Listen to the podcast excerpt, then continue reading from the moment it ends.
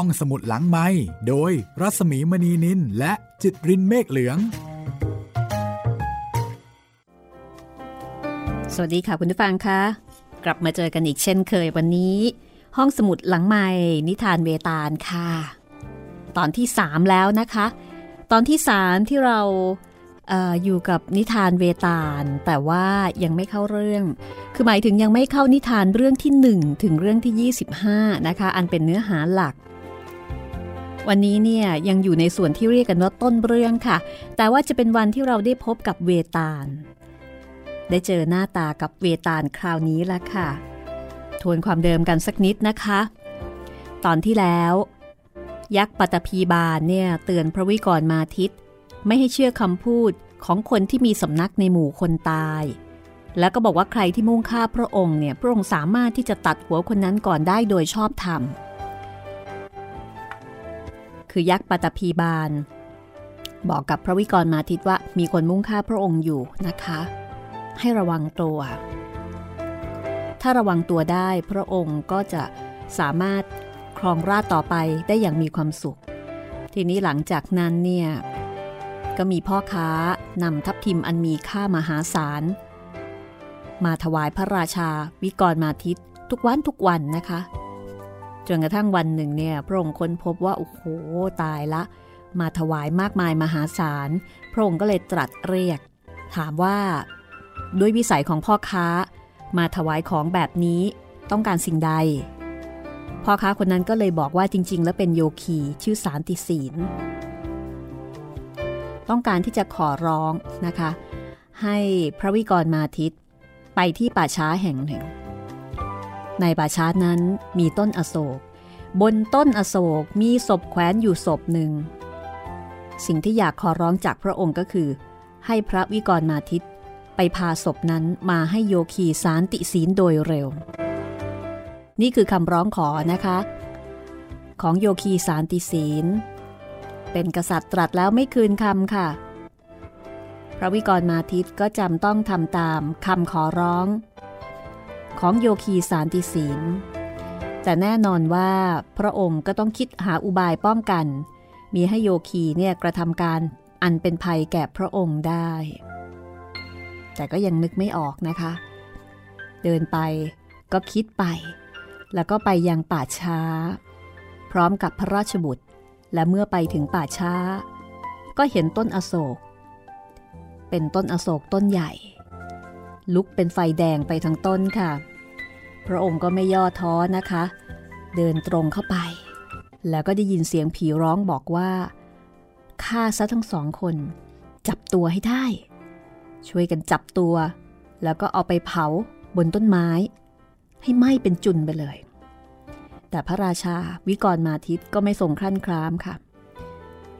เสด็จตรงเข้าไปถึงต้นไม้ ปรากฏว่าพอไปถึง เปลวไฟบนต้นอโศกนั้น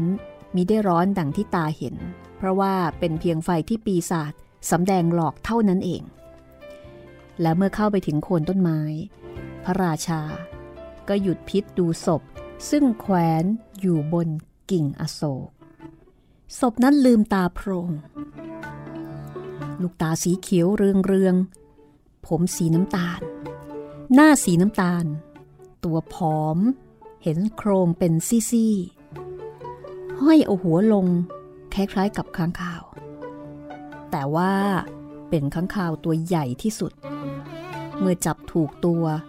ผิวหนังก็เย็นชืดเหนียวเหนียวเหมือนงู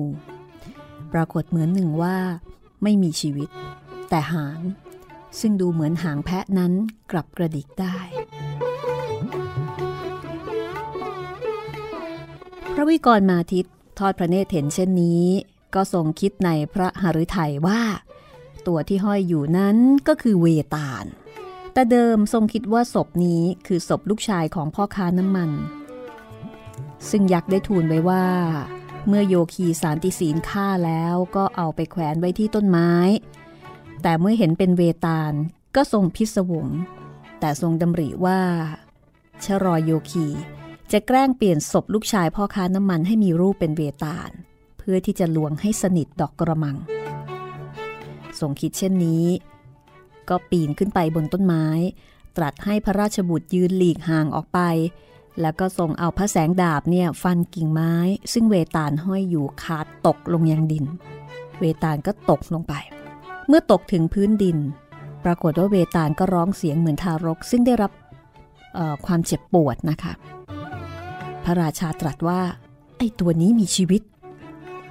แล้วเสด็จลงจากต้นไม้ ตรัสถามเวตาลว่า เอ็งนี้อะไร ตรัสแทบยังไม่ทันขาดคำเวตาลหัวเราะด้วยเสียงอันดัง แล้วก็กลับขึ้นไปห้อยเกาะกิ่งไม้กิ่งอื่นอยู่บนต้นไม้อย่างเดิม พรางหัวเราะจนตัวแกว่งไปแกว่งมา ฝ่ายพระราชาก็ทรงคิดว่า เวตานี้คงจะเป็นบุตรชายพ่อค้าน้ำมันเป็นแน่จำจะต้องปีนขึ้นไปตัดกิ่งไม้ลงมาอีกสักครั้ง แล้วก็ตรัสแก่พระราชบุตรว่า คราวหน้าเมื่อเวตาลตกลงมาถึงพื้นดินแล้วก็ให้จับไว้ให้ได้ จากนั้นพระราชา ก็ทรงปีนขึ้นบนต้นไม้ ตัดกิ่งตกลงมาอีกครั้งหนึ่งพร้อมกับเวตาลคือตัดกิ่งที่เวตาลอยู่นะคะ พระราชบุตรซึ่งคอยอยู่ข้างล่าง ก็ตรงเข้าจับเวตาลไว้แน่นนะคะ พระราชารีบเสด็จลงจากต้นไม้เข้าช่วยพระราชบุตร แล้วก็ตรัสถามว่า เป็นใคร ทันใดนั้น เวตาลก็หัวเราะด้วยเสียงอันดัง แล้วก็ลืดหลุดลอยขึ้นไปเกาะอยู่บนต้นไม้อย่างเก่า ห้อยหัวพรางหัวเราะเยาะอยู่บนกิ่งไม้อันสูง ฝ่ายพระราชาเมื่อเจ้าเวตาลหลุดไปได้ถึงสองครั้งเช่นนี้ ก็ส่งพิโรธนะคะ ตรัสสั่งพระราชบุตรว่า เมื่อเวตาลตกลงมาถึงพื้นดิน ให้ฟันหัวให้ขาด แล้วก็ส่งปีนขึ้นไปอีกครั้ง คราวนี้จับผมเวตาลกระชากจนหลุดจากกิ่งไม้ แล้วก็ทิ้งลงมาถึงพื้นดิน พระราชบุตรซึ่งคอยอยู่ข้างล่าง ก็ฟันด้วยพระแสงดาบ ถูกหัวเวตาล แต่ปรากฏว่าดาบบินค่ะ ราวกับฟันลงไปบนหิน พอพระราชาเสด็จลงจากต้นไม้ ก็ตรัสถามเหมือนเดิมว่า เองคือใคร แต่ถามยังไม่ทันจะจบ เปตาลก็หัวเราะ แล้วก็ลอยไปเกาะอยู่บนต้นไม้อย่างเก่าแม่กวนมากเลยทีเดียวนะคะ พระราชาพิกรมาทิตเสด็จปีนขึ้นไป แล้วก็ลงอยู่หลายครั้งอย่างไม่ย่อท้อนะคะ คือปีนขึ้นไปตัดกิ่งไม้ที่มีเวตาลห้อยอยู่ แล้วก็ปีนลงมา เสร็จแล้วเวตาลก็เหาะลอยกลับขึ้นไปเหมือนเดิม ไปเกาะกิ่งใหม่ พระองค์ก็ปีนขึ้นไปตัดอีก เวตาลยอมให้จับในครั้งที่เจ็ดแล้วก็บอกว่า แม้เทวดา ก็คืนใจคนหัวดื้อไม่ได้ ฝ่ายพระราชา เมื่อจับเวตาลได้แล้ว ก็ปลดผ้าพื้นหนึ่งออกจากพระองค์ ผูกเป็นย่าม เพื่อที่จะเป็นที่ใส่เวตาลนะคะ เวตาลนิ่งดูอยู่ครู่หนึ่งแล้วก็ถามว่า ท่านนี้คือใคร ท่านจะทำอะไร พระราชาตรัสตอบว่า เองจงรู้ว่าข้าคือพระวิกรมาทิตพระราชาแห่งกรุงอุชยินีข้าจะจับตัวเองไปให้คนคนหนึ่ง ซึ่งเห็นสนุกในการเคาะกะโหลกหัวผี เป็นเพลงให้ผีฟัง เวตาลก็เลยตอบว่า พระองค์ผู้เป็นพระราชา จงจำภาษิตโบราณไว้ว่า ลิ้นคนนั้น ตัดคอคนเสียมากต่อมากแล้ว ข้าพเจ้าจะยอมตามพระหฤทัยของพระองค์ และตามเสด็จไปหาบุรุษที่ทำดนตรีด้วยกระโหลกหัวผี พระองค์จะผูกข้าพเจ้าสะพายหลัง เหมือนย่ามคนขอทานก็ตามพระประสงค์ แต่พระองค์จงฟังคำข้าพเจ้าจำใส่พระหฤทัยไปตลอดทาง ข้าพเจ้าเป็นผู้ช่างพูด และทางเดินตั้งแต่ที่นี่ไปถึงป่าช้า ซึ่งเพื่อนของพระองค์ นั่งทำดนตรีอยู่นั้นกินเวลาชั่วโมงเศษ ในเวลาเดินทางนั้นข้าพเจ้าจะเล่านิทานเล่น เพราะว่าปราดผู้มีความรู้ ย่อมใช้เวลาของตนในเรื่องหนังสือ ไม่ได้ใช้เวลาในการนอนและการขี้เกียจอย่างคนโง่ ในเวลาเล่านิทานนั้นข้าพเจ้าจะตั้งปัญหาถามพระองค์ และพระองค์ต้องสัญญาข้อนี้เสียก่อนข้าพเจ้าจึงจะยอมตามไปด้วย นั่นก็คือ เมื่อข้าพเจ้าตั้งปัญหา ถ้าพระองค์ตอบจะเป็นด้วยกรรมได้ปางก่อนบรรดาลที่ตอบ หรือด้วยแพ้ความฉลาดของข้าพเจ้า เพราะข้าพเจ้า ล่อให้ทรงแสดงความเย่อหยิ่งว่ามีความรู้ก็ตาม ถ้าตรัสตอบปัญหาข้าพเจ้าเมื่อใดข้าพเจ้าจะกลับไปอยู่ที่อยู่ของข้าพเจ้า ต่อเมื่อพระองค์ไม่ตอบปัญหาเพราะได้สติ หรือด้วยความโง่เขลาของพระองค์ก็ตาม ข้าพเจ้าจึงจะยอมไปด้วย แต่ข้าพเจ้าขอทูลแนะนำเสียแต่ในบัดนี้ว่า พระองค์จงสงบความหยิ่งในพระหฤทัยเพื่อเป็นผู้ที่มีความรู้ เมื่อเกิดมาเป็นคนโง่แล้ว ก็จงยอมโง่เสียเถิด มิฉะนั้น พระองค์จะไม่ได้ประโยชน์ ซึ่งนอกจากข้าพเจ้าแล้ว ไม่มีใครจะอำนวยได้ เวตาลก็ค่อนข้างจะกวนมากทีเดียวนะคะ พระวิกรมาทิตเมื่อได้ทรงฟังดังนั้นแน่นอนค่ะ ใครที่มึงอาจมาพูดจาดูหมิ่นดูแคลนพระราชาเช่นนี้ พระราชาย่อมจะขัดเคืองในพระหฤทัย เพราะว่าพระราชานั้น ไม่ได้ฟังใครดูหมิ่นว่าโง่ แต่ครั้นจะไม่ยอมสัญญา ก็จะไม่ได้ตัวเวตาลไปดังประสงค์ เมื่อทรงดำริเช่นนี้แล้วนะคะ ก็ไม่ได้ตรัสโต้ตอบประการใด ทรงจับเวตาลใส่ลงย่ามยกขึ้นสะพายหลัง แล้วก็ตรัสให้พระราชบุตรรีบตามให้ทัน พรางเสด็จออกรีบทรงดำเนินไป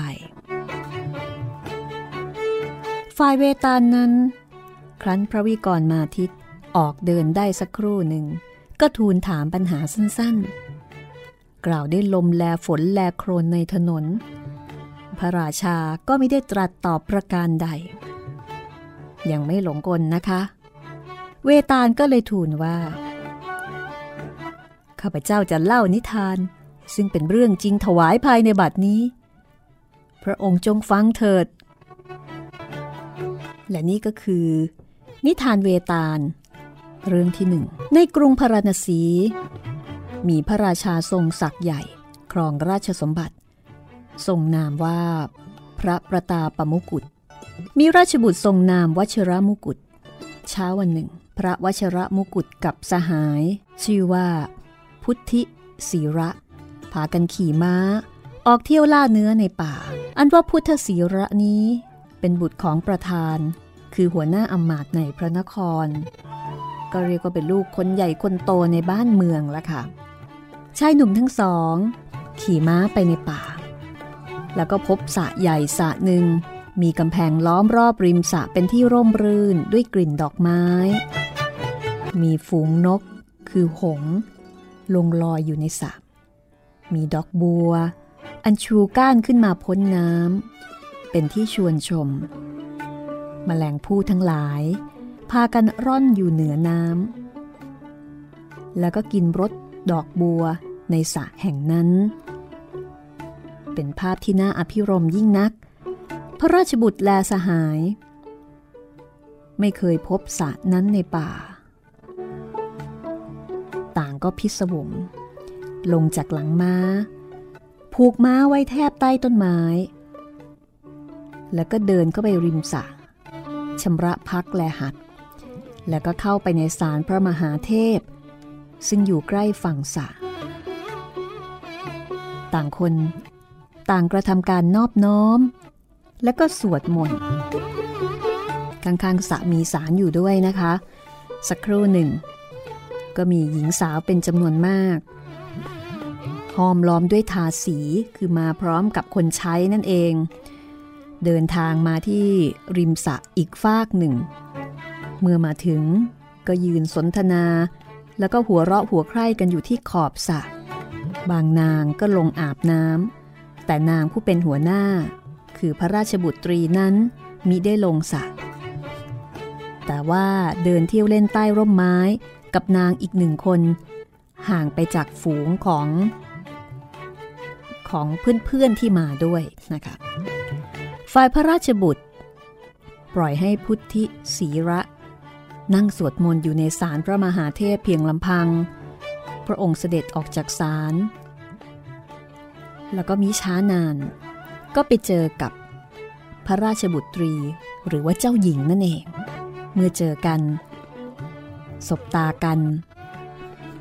เจ้าหญิงก็สะดุ้ง เสมือนหนึ่งตกพระหฤทยัยพระราชบุตรเองก็ทรงใฝ่ฝันในทันทีที่ทอดพระเนตรเห็นนาง เจ้าชาย ตรัสออกมาว่า กามเทพเอ่ย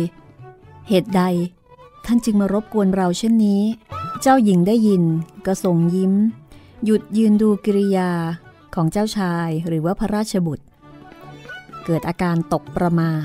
ทำอะไรไม่ถูก นางนิ่งดูอยู่ครู่หนึ่ง แล้วก็ทำทีเหมือนโกรธ ตรัสแก่เพื่อนสาว ซึ่งแซงหันหลังเก็บดอกมะลิว่า เหตุใด จึงปล่อยให้ชายหนุ่มมายืนจ้องดูนางเช่นนี้ ฝ่ายหญิงสหาย หรือเพื่อนสาว พอได้ยินดังนั้น ก็หันมากล่าวคำเกลี้ยวกราด แล้วก็ขับไล่ ให้พระราชบุตรเนี่ยไปเสียจากที่นั้น บอกว่า ถ้าไม่ไป จะเรียกทหารมาจับตัว แล้วก็ทิ้งลงในสระให้สมแก่โทษที่บังอาจมาจ้องมองพระราชธิดา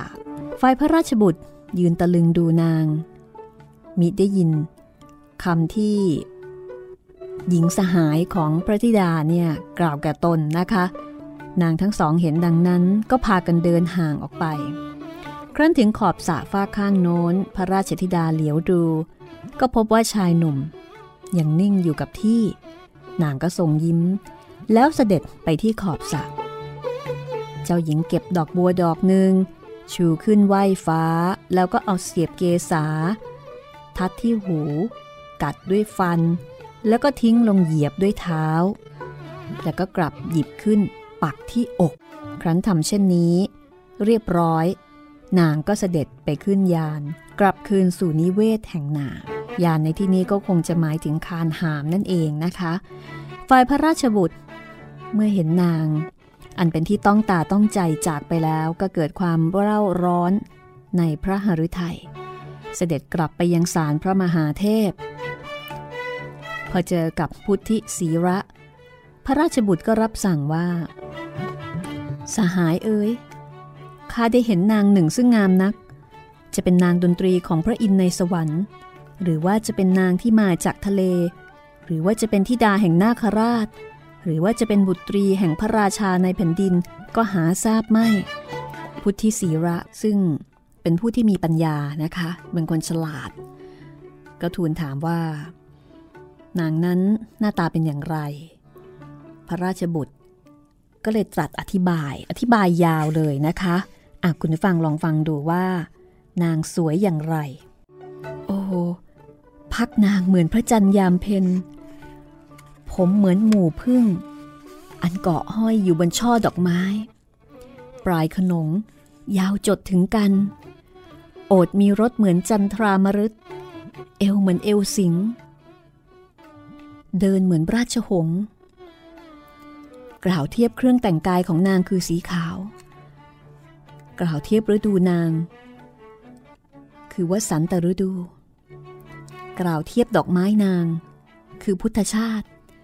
กล่าวสำเนียงนางคือนกกระเหวากล่าวความหอมของนาง คือชมดเชียง กล่าวความงามของนางคือพระศรีกล่าวความเป็นนางคือความรัก ถ้าข้ามีได้นางมาข้าจะไม่ส่งชีวิตไปเป็นอันขาดข้าได้ตกลงในใจเช่นนี้แล้ว นี่คือคำบรรยายนะคะ คนเราเมื่อตกในห่วงแห่งความรัก ก็จะเป็นจะตายเช่นนี้ และก็มนุษย์ ก็เป็นเช่นนี้มาเนิ่นนาน ตั้งแต่สมัยพุทธกาล ตั้งแต่สมัยไหนต่อไหนนะคะ จนถึงสมัยปัจจุบัน เอาละค่ะ พักสักครู่ เดี๋ยวกลับมาติดตาม นิทานเวตาลกันต่อนะคะ นิทานเวตาลเรื่องนี้เป็นเรื่องที่หนึ่งลองมาฟังกันว่าพุทธศีระเนี่ยจะช่วยให้พระราชบุตรสมหวังในความรักอย่างไร และที่สำคัญนะคะ เมื่อจบนิทานเรื่องนี้ เวตาลจะถามอะไรพระวิกรมาทิตสักครู่ค่ะ ห้องสมุดหลังไม้โดยรัสมีมณีนินและจิตรินเมฆเหลือง เข้าสู่ช่วงที่สองนะคะ ห้องสมุดหลังใหม่วันนี้นิทานเวตาลค่ะ มาถึงนิทานเวตาลเรื่องที่หนึ่งแล้วนะคะกำลังสนุกเลยทีเดียวเชียว เนื่องจากว่า ลักษณะการประพันธ์ของนิทานเวตาลนี่เป็นแบบที่เรียกกันว่า metafiction คือนิทานซ้อนนิทาน เรื่องซ้อนเรื่องนะคะก็อาจจะต้องใช้สมาธิในการฟังนิดนึงนะคะว่าเอ๊ะตกลงเรื่องไหนเป็นเรื่องจริงกันแน่ คนเล่านี่บางทียังงงๆเลยนะ ว่าตกลงอันไหนเป็นเรื่องเล่าอันไหนเป็นเรื่องเป็นเรื่องจริงนะแต่ทั้งหมดนั้นก็เป็นเรื่องเล่านั่นแหละค่ะ แต่ว่าซ้อนกัน เอาละเรามาฟังกันต่อนะคะ ว่าตอนนี้เนี่ยพระราชบุตร ตกลุมรักเจ้าหญิงที่ริมสระทำอะไรไม่ถูก พุทธศีระนะคะ ซึ่งเป็นเพื่อนรักแล้วก็เป็นลูกของอมาตย์ใหญ่ เป็นคนที่มีปัญญาเป็นคนฉลาด จะช่วยเหลือพระราชบุตรให้สมหวังอย่างไรได้ เรื่องนี้มีประเด็นคำถามอยู่ที่เรื่องใด ติดตามได้เลยค่ะ กับนิทานเวตาลค่ะฝ่ายพุทธศีระเมื่อได้ฟังพระราชบุตรตรัสดังนั้นก็มิได้ร้อนใจ ทั้งนี้เพราะว่าเคยได้ยินพระราชบุตรตรัสอย่างเดียวกันทุกครั้งเมื่อได้เห็นนางงาม คือทุกครั้งที่ไปเจอสาวงามเนี่ยพระราชบุตรก็จะมีอาการจะเป็นจะตายซะให้ได้ เหมือนเหมือนกัน พุทธศีระก็เลยคิดว่าครั้งนี้ก็คงเหมือนเหมือนกับครั้งก่อนนั่นแหละ คือไม่เห็นเป็นเรื่องสำคัญนะคะ แล้วก็ทูลว่าให้รีบกลับ ถ้าไม่รีบขึ้นม้าแล้วก็กลับนคร อาจจะกลับไม่ทันเวลาอันควร คือจะค่ำมืดดึกดื่นไปนะคะ จากนั้นค่ะ พระราชบุตรกับพุทธศีระก็ขึ้นม้า แล้วก็เดินทางกลับเข้าเมือง แต่ทีนี้ในเวลาที่เดินทางอยู่ประมาณสามชั่วโมงนั้น ชายหนุ่มทั้งสอง เกือบไม่ได้สนทนากันเลย คือแทบจะไม่มีใครพูดอะไรเลย พระวชรมุกุฎเนี่ยได้แต่นิ่งนึกถึงนาง ก็ไม่เป็นอันพูดจาอะไรกันละค่ะ เมื่อพุทธศีระทูลอะไรก็ต้องทูลดัง ๆ ถึงสามสี่ครั้ง พระวชรมุกุฎจึงจะตรัสตอบสักคำหนึ่งหรือว่าสองคำเป็นอย่างมาก ฝ่ายพุทธศีระเมื่อเห็นพระราชบุตรนิ่งอยู่อย่างนั้น ก็มิได้ทูลอันใดต่อไป คิดในใจว่า ถ้าพระราชบุตรอยากได้ความเห็น แล้วก็คำแนะนำเนี่ย เดี๋ยวพระองค์ก็คงจะถามไม่เองแหละ พุทธศีระคิดดังนั้น ราะดำเนินความคิดตามวิธีของบิดา ซึ่งเป็นอมาตผู้มีปัญญา ซึ่งมิได้ให้ปัญญาแก่ผู้ใดที่มิได้ขอ อันนี้ก็น่าคิดนะคะ คือในนิทานเวตาล ฉบับของนมสเนี่ยจะแทรกข้อคิด ข้อคิดในเรื่องต่างๆ เอาไว้ตลอดเลยนะคะ ก็เป็นสเสน่ห์อย่างหนึ่งเดี๋ยวฉันจะอ่านตรงนี้ให้ฟังแล้วกันนะคะ ซึ่งมิได้ให้ปัญญาแก่ผู้ใดที่มิได้ขอนั้นเป็นอันขาด ถึงแม้ผู้ที่ขอปัญญา บางทีก็ได้เห็นสิ่งสิ่งตรงกันข้าม อันผู้ฉลาดไม่เรียกว่าปัญญาเป็นอันขาด ฝ่ายพุทธศีระเมื่อขี่ม้ามานิ่ง ๆ เวลานั้นก็ตรึกตรองข้อความลึกลับอันหนึ่ง ซึ่งขึ้นต้นไว้แต่เวลาเช้า เพราะชายหนุ่มคนนี้มีวิธีฝึกฝนปัญญาให้คมกล้า นั่นก็คือ เมื่อตื่นขึ้นตอนเช้าก็จะคิดตั้งปัญหาถามตัวเองข้อหนึ่ง ซึ่งมีใจความลึกลับ แล้วก็ตรึกตรองต่อปัญหานั้นทุกขณะที่มีเวลาว่าง คือมีการรับสมอง ประลองปัญญากับตัวเองทุกเช้านะคะ ข้อความที่ลึกลับและละเอียดถ้าเกี่ยวกับปัญหานั้น ก็นำเอามาตรึกตรองจนสิ้นเชิง และเมื่อได้ทำเช่นนี้มาสองสามปี ก็ควรเป็นที่เชื่อถือได้ว่า ชายหนุ่มคนนี้มีปัญญารุ่งโรจน์มาก เป็นคนที่ฝึกตนนะคะ ฉลาดเป็นพื้นอยู่แล้ว พอฝึกตนก็ยิ่งฉลาดยิ่งขึ้นไปอีก ครั้นกลับถึงวังในตอนค่ำพระราชบุตรก็บรรทมกระซับกระส่ายอยู่ตลอดคืน วันรุ่งขึ้น ก็เป็นเช่นนั้นอีก ครั้นวันที่สอง คราวนี้ถึงกับประชวน จับไข้ การเขียนการอ่านการกินการนอน เป็นอันว่าต้องงดหมด ราชการซึ่งพระราชบิดามอบหมายให้ ก็ต้องงด การอื่นๆก็ต้องงด มีการรับสั่งว่าจะสิ้นพระชนอยู่แล้ว ครั้นพระชนยังไม่สิ้น ก็ทรงเขียนรูปนางงามผู้เก็บดอกบัวมาทำท่าแปลกๆจนฝังอยู่ในพระหฤทัยเขียนรูปที่เจ้าหญิงเนี่ยเอาดอกบัว มาทำท่าแปลกๆสองสามท่านั่นละค่ะ แล้วก็เขียนเหมือนด้วย เขียนแล้ว ก็เอามาพิดดูด้วยพระเนตรอันฉ่ำด้วยน้ำอีกครู่หนึ่งก็ลุกทะลึ่งขึ้น ฉีกรูปนั้นซะ แล้วก็ชกพระเศียรประหนึ่งว่าพระเศียรเนี่ยได้กระทำความผิดอันยิ่งใหญ่ พอฉีกเสร็จก็เขียนรูปนางอีกรูปหนึ่งที่งามยิ่งกว่ารูปก่อน สรุปง่ายๆ อาการหนักค่ะ มีการตีอกชกหัวนะออีกวันสองวัน พระราชบุตรก็ตรัสเรียกพุทธศีระเข้าไปเฝ้า ซึ่งพุทธศีระเนี่ยก็รู้แล้วละ่ะว่าเดี๋ยวก็คงจะเรียก พอเข้าไปเฝ้าถึงที่บรรทม พระราชบุตรก็บ่นบอกว่าปวดหัว พุทธศีระก็รู้แล้วละ่ะ ว่าเรียกมานี้เนี่ยจะพูดเรื่องอะไร แต่พระราชบุตรก็ยังไม่กล้ารับสั่ง เพราะว่าพระองค์เคยตรัสถึงเรื่องผู้หญิงหลายครั้งแล้วนะคะ แล้วเมื่อพระราชบุตรตรัสครั้งใด พุทธศีระก็จะยิ้มเย้ย แล้วก็กล่าวลบหลู่หญิง อย่างเรียวแรง แล้วก็ยังกล่าวติเตียนชายที่หลงรักหญิงอย่างเรียวแรง ยิ่งไปกว่าติเตียนหญิงเสียอีก คือพุทธศีระนี่ เป็นคนที่ไม่ค่อยเห็นใจคนในเรื่องของความรัก คือตัวเองนี่เป็นคนที่มีปัญญาเป็นคนฉลาดนะคะ คงไม่เคยตกหลุมรักใคร ก็จะมองเห็นว่าคนที่ตกหลุมรักคนที่อินเลิฟอยู่ในความรักเนี่ยชะโง่เหลือเกินประมาณนั้น พระราชบุตรก็เลยอ้ำอึ้งอึกอักไม่กล้าที่จะพูด พุทธศีระรู้ทีแล้วก็อยากจะให้ตรัสออกมา ก็เลยทูลว่า โรคชนิดนี้ ต้องเสวยยาอย่างขม แล้วก็อดของแสลงให้จริง มิฉะนั้นก็คงไม่สามารถจะบรรเทาได้ พระราชบุตรได้ฟัง ก็ไม่รู้จะทำอย่างไรนะคะ สุดท้ายก็เลยตัดสินพระไทย สารภาพค่ะ จับมือพุทธศีระ น้ำตาคลอ แล้วก็ตรัสบอกว่า พุทธศีระ ชายใด เข้าเดินในทางแห่งความรัก ชายนั้นจะรอดชีวิตไปไม่ได้ หรือถ้ายังไม่สิ้นชีวิต ชีวิตก็มิใช่อื่น คือความทุกข์ที่ยืดยาวออกไปนั่นเอง พุทธศีระก็ทูลว่า พระองค์รับสั่งถูกเป็นแน่แล้ว กวีโบราณย่อมกล่าวว่า วิถีแห่งความรักนั้นไม่มีต้นและไม่มีปลาย บุรุษพึงตรึกตรองให้ท่องแท้แล้ว จึงวางเท้าลงในวิถีนั้น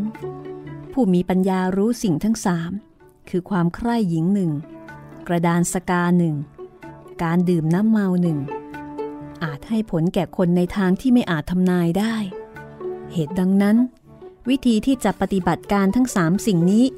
ดีที่สุดก็คือไม่ปฏิบัติเสียเลย กล่าวอีกในหนึ่งก็คือเว้นให้ขาด แต่วิธีของโลกนี้ ถ้าไม่มีวัวตัวเมีย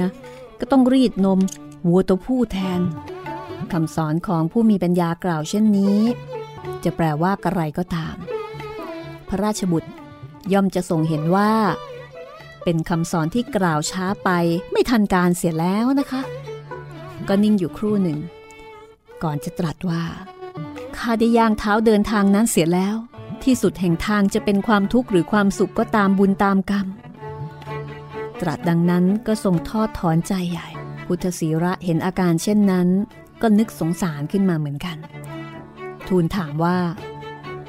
นางนั้นคือนางที่ได้พบที่สะในป่านั้นใช่หรือไม่ พระราชบุตรก็พยักพระพักตอบว่าใช่ พุทธศีราก็เลยถามว่าเอ แล้วอีตอนที่นางจะจากไปเนี่ยได้กล่าวอะไรกับพระองค์หรือเปล่า หรือว่าพระองค์ได้กล่าวอะไรแก่นางบ้าง อ่า มีการพูดจาโอภาประสัยกันอย่างไรนะคะ ระราชบุตรก็บอกว่าไม่ได้พูดอะไรกันเลย พุทธศีระก็บอกว่า โอ้ย ถ้าอย่างนั้นก็คงยากละพระราชบุตรก็ตรัสว่า ถ้าเช่นนั้นข้าก็คงจะใกล้เวลาตาย และชีวิตเป็นความทุกข์ตั้งแต่บัดนี้ไป จวบเวลาขาดลมหายใจ โอ้โห ขนาดนั้นนะคะ พุทธศิระ นิ่งอยู่ครู่หนึ่ง ก็ทูลถามอีกครั้งว่า นางไม่ได้ให้สัญญาอะไรบ้างหรือ พระองค์จงเล่าให้ข้าพเจ้าฟังให้ละเอียด คนไข้ที่บอกอาการของโรคแบบครึ่งครึ่งกลางกลางจะไม่มีประโยชน์อันใดเลย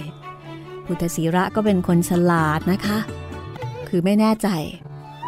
ว่าพระราชบุตรเนี่ยตกหล่นอันใดไปบ้างหรือเปล่า ดังนั้นพระราชบุตรก็เล่าตั้งแต่ต้นจนปลายนะคะ เล่าไปก็ว่าตัวเองไป ที่มัวแต่ตกตะลึงพึงเพลิด จนกระทั่งมิได้กล่าวอันใดแก่นาง และในที่สุด ก็เล่าถึงกิริยาที่นางเก็บดอกบัวมาทำท่าต่างๆ ประเด็นอยู่ตรงนี้นะคะ พอพุทธศิระได้ฟังดังนั้นก็นิ่งอยู่ครู่หนึ่ง แล้วทูลพระราชบุตรสำแดงคุณชั่วแห่งความสะทกสะเทินในขณะที่อยู่ใกล้หญิง ถ้าพระราชบุตรจะเป็นผู้มีความสุข ต้องสำแดงพระองค์เป็นคนกล้า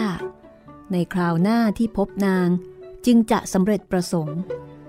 พระราชบุตรตรัสสัญญาว่า ครั้งหน้าถ้าได้พบนางอีก รับรองว่าจะเป็นคนกล้าตามที่สอนแน่ แต่เมื่อไม่พบ จะมีโอกาสกล้าอย่างไรได้พุทธศีราชนี่ก็สอนก่อนนะคะ ก่อนที่จะแก้ปัญหา ในที่สุดพุทธศีระก็บอกว่า ให้พระราชบุตรเนี่ยสงบ